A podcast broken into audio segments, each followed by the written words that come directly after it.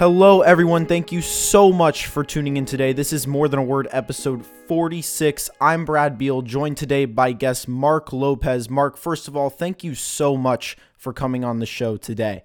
Totally, yeah.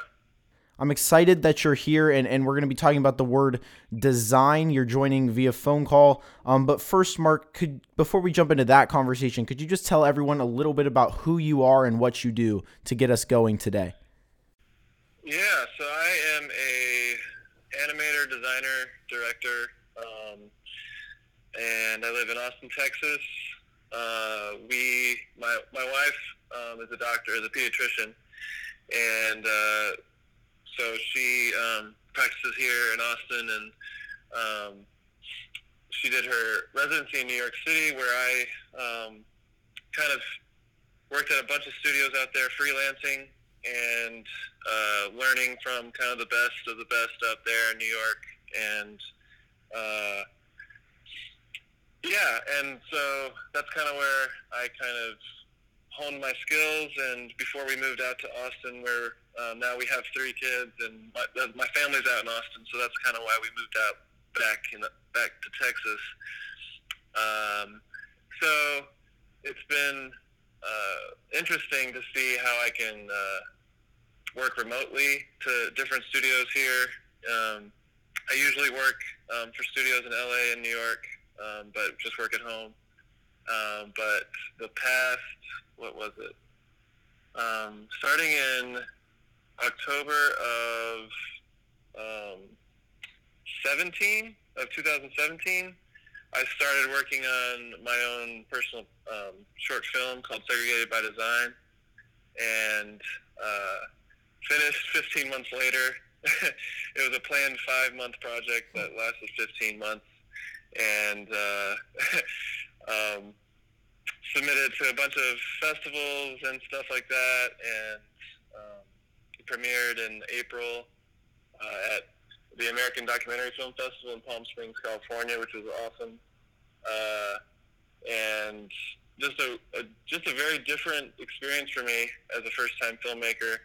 Um, and uh, it's been well received online more than festivals.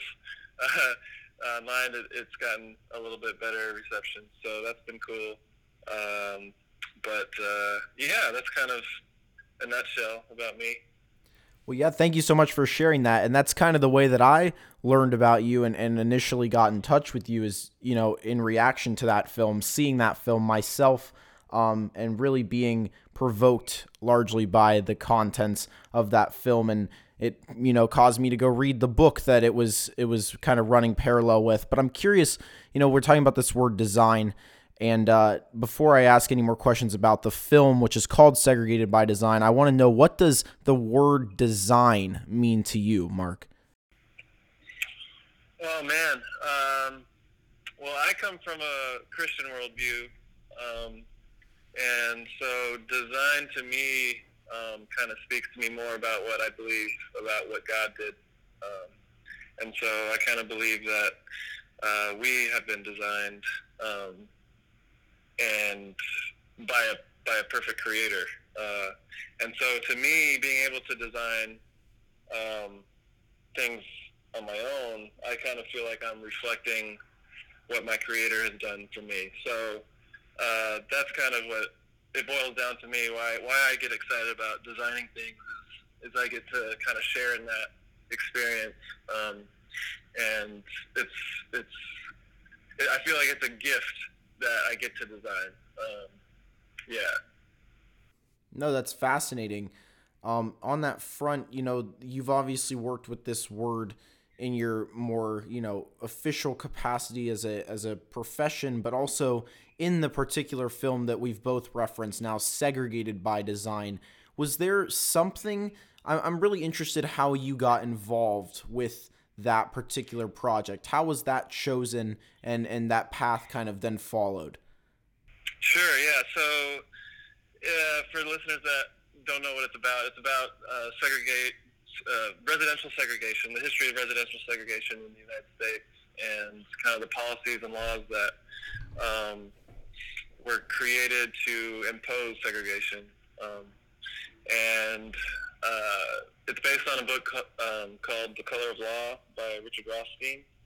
Um, and one, well, so originally I was gonna just take, uh, you know, very little time off to do like a two-minute piece on the history of racism in America, um, starting from like Native Americans to slavery to um, to even like the 08 like uh, housing crisis that kind of messed up a bunch of um, underprivileged um, people that uh, had to foreclose their homes on bad loans. Um, and so I, I, I'm not the best writer or anything, but I was really um, doing my research on that and came across a podcast that Rothstein did for NPR, and um, and uh, after hearing it, I was like, man, this would make a good animation. And so I reached out to him um, just via email, and I was like, uh, I know you probably don't. Probably you probably receive a lot of emails and stuff, but I'd like to do an email or do an animation about your film, or do do an animation about your book. And uh, the next day, he wrote me back, and um, he was like, "Sure, yeah, uh, let's do it." I was like, "What?" um, so, because nobody um, writes back, and uh, especially when it's like a busy writer that has a busy schedule, he's like doing book tours all the time and speaking, and uh, so he was really nice and wrote me back, and he said that his communications director um, kind of convinced him to to give me the go ahead. Um, and so with that, I just dropped everything and um, I had to read his book first because I had just listened to his interview. Um, so I read the book really quick, and it was, I mean, it's like, it's just jam packed with information. And yes, it is. Uh, but the other thing, you know, so what I do, um, motion graphics and that type of animation is more geared towards a younger crowd. Um, it's really fast paced. It's really uh, kind of for short attention spans. Um, and so my goal, it, from hearing his interview, uh, my favorite subject in high school is AP US history. And from hearing his interview, um, I'm like, I didn't, I didn't learn any of this. And so kids in high school are not learning this. Um, and so my goal was to be able to teach um, in a very quick way this history. Um, and so that, that kind of turned into a 15 month project um, where I was um, storyboarding and uh, kind of uh, writing a script based on the book, taking from a lot of pieces of the book, and also taking from different interviews that I had heard him speak in, and trying to boil down this 300 page book into a 17 page script that could be easily understood. Um, so that was probably the biggest challenge of all was trying to boil it down to the main uh, points um, to really hammer home the just just blatant racism that happening that wasn't hidden at the time in like in like the 30s to the 50s. It was not hidden um, from the public that this was going on, but for some whatever reason, it's not. It's been forgotten and has been not really taught to our generation, um, and so uh, all these all these all these policies and laws that are that were put in place needed to be kind of put out in the open again. I felt like, and so uh, that's kind of what the film was about. Yeah. It brings up this question for me of of along this the lines of this design conversation, right? Like this, you're designing this work that's built on top of this really negative design, obviously that's taken place over time in our country's history, and it's almost you, the the purpose for you doing it is to bring to light something that seems in a way to almost be designed to be kept out of our you know traditional educational curriculum. Would that be fair to say? Yeah, totally. Um, yeah, I mean, there's very interesting, uh, interesting uh, maps that you can look up online by, that were done um, probably in the 40s that were done by the um, FHA and um, some other uh, organization. I forget what it was, but some other organization that created these maps of every metropolitan area in the United States and kind of divided each city into different colors. And the green areas were like where you wanted to live, where it was very safe to um, supply a loan if you're a bank. Um, and then the yellow area is kind of the medium like risk area, and then the red was where African Americans lived. And so we don't want to supply loans there. And these maps were just, I mean, they're kind of beautiful maps. Um, but the red is like this part of the city that you can still see in cities today, um, the design of the city, that that is the kind of bad part of town. And um, it was designed that way by the government and, and created um, that way for a reason.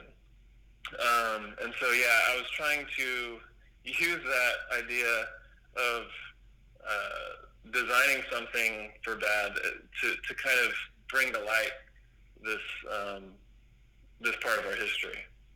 What would you say in, in your mind is kind of the goal with this this short film and, and what do you you know 10 20 30 years from now when you're looking at this narrative that you're trying to kind of shift with this work where where would you be i guess happy to see things um, shifted towards it in light of your work? Um, the main goal is to just teach people um, what's happened and um, the a, a, great thing that would happen is it would start a conversation. Um, and and I think that I've seen that um, through through the film's website. Um, there's like a, a contact um, section, and um, people have emailed me and tried to um, host screenings throughout the country, and they've kind of told me how they've went. And it's really fascinating that people want to hold screenings and have like circle discussions and um, and a safe place for people to kind of uh, vent or um, or just learn from each other's experiences. It's been really neat to to see, even in like all white um, neighborhoods, people wanting to like share this with their neighbors and like tell them like this is not great that our neighborhood is all white. yeah. you know, um, and so that's been kind of fascinating and I mean that, that's really encouraging because that's really the the first thing that needs to happen is for people to know the history because without knowing the history, nothing can be done. Like no one's gonna like try to make change in policy if they don't know the history behind why the neighborhoods are the way they are. Um, and so that was the main reason why I felt like first of all, a, a, a, film would be a good way to to show this information because no one's gonna. I mean, not many people read books, and uh, especially not very very dense books. Um, but like, if you can boil down that into 17 minutes of of kind of cool to look at stuff, like more people will be interested in in learning this information. So um, I wanted it to be able to um, start discussions and hopefully lead, eventually lead to some policy change. Um, but before that even starts, you need to like everyone needs to actually just know what happened. sure, no, and and I'm appreciative for your film and and for the book as well because it definitely has done that uh, and, and helped me kind of quantify what the reality of this situation is, right? And I think that we kind of have this, especially in the education world, we kind of have this understanding that everyone as they grow up, they learn what slavery was and they learn the transition to Jim Crow. And then it's kind of like, well, after that ended, then it we we sometimes get this impression that racism was concluded with the the passing of Jim Crow and and so I'm I'm curious like in your own words why personally do you think it's been so challenging on a on a countrywide level to simply acknowledge the fact that it didn't end there and that things like like housing and the policy that surrounded that things that you know we do not learn about in school you know the the history of American housing policy. Why was that the place where they said nope you know we're not going to continue educating. We're going to design our education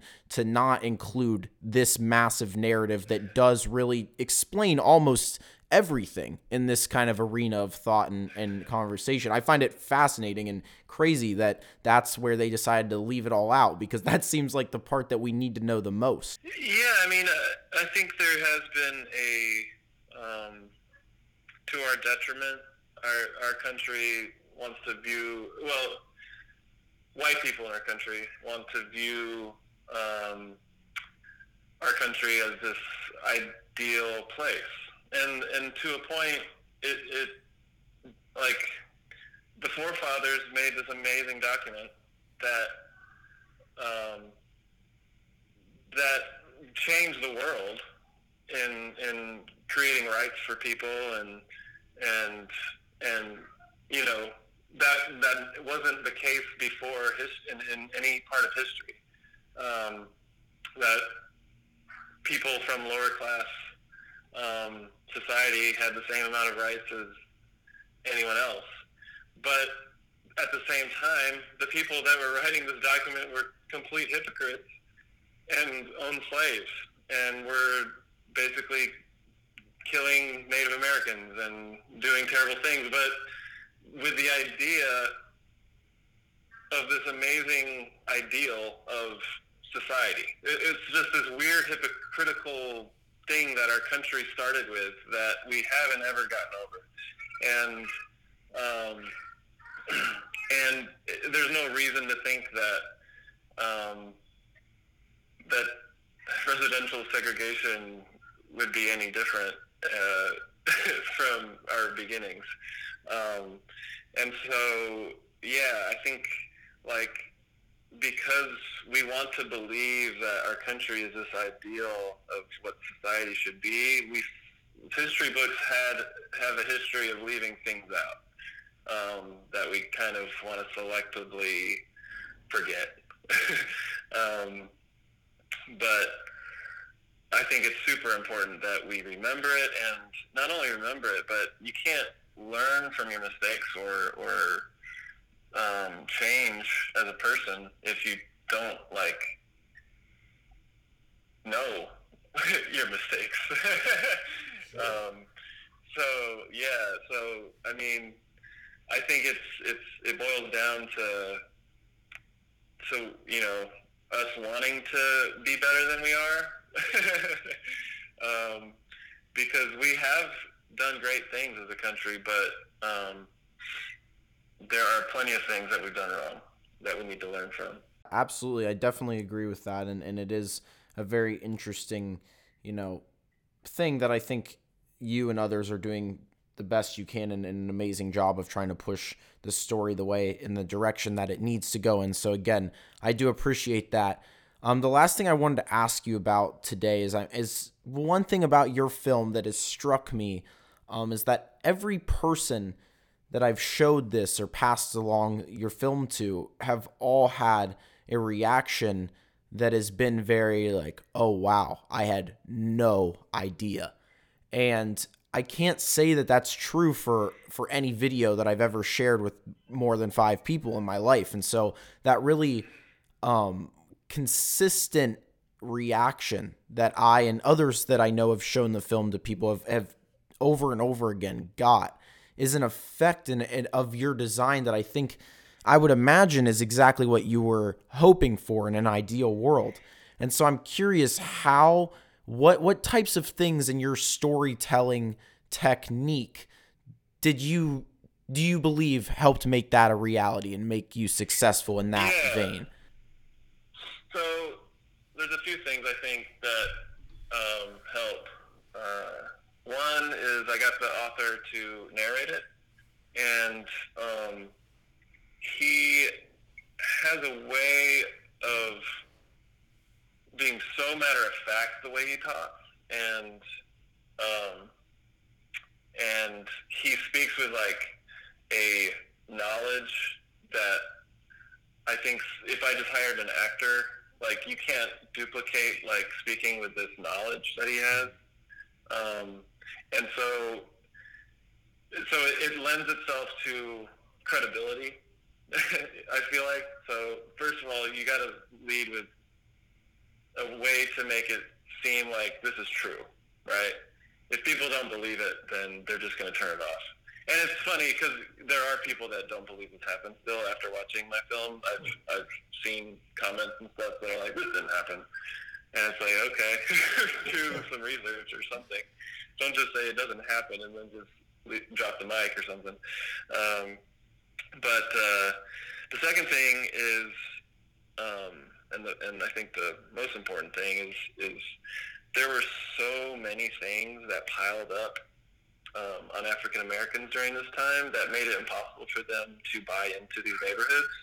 Um, and so it was very important for me to have examples of every step of the process. Um, because if I just if, if the film was just about like redlining, then you're like, okay, that kind of sucks, like that that happened, but there's probably a way they could have gotten over that, you know, part of it. Um, but then if you see that that is coupled with, um, you know, the violence that is okayed by the, the local cops and um, and how segregation impacts uh, wealth um, and how uh, the effects of segregation on people's education and on um, even how it affects white people. Like it affects white people negatively, and um, you know, like all these things compound, and how you know they blew up uh, urban environments to create the highway. Like I didn't know that, but like when you see that next to redlining, and you see that next to um, the wealth gap, and you you know you see how it compounds and creates this um, story that is very hard to uh, very hard to say.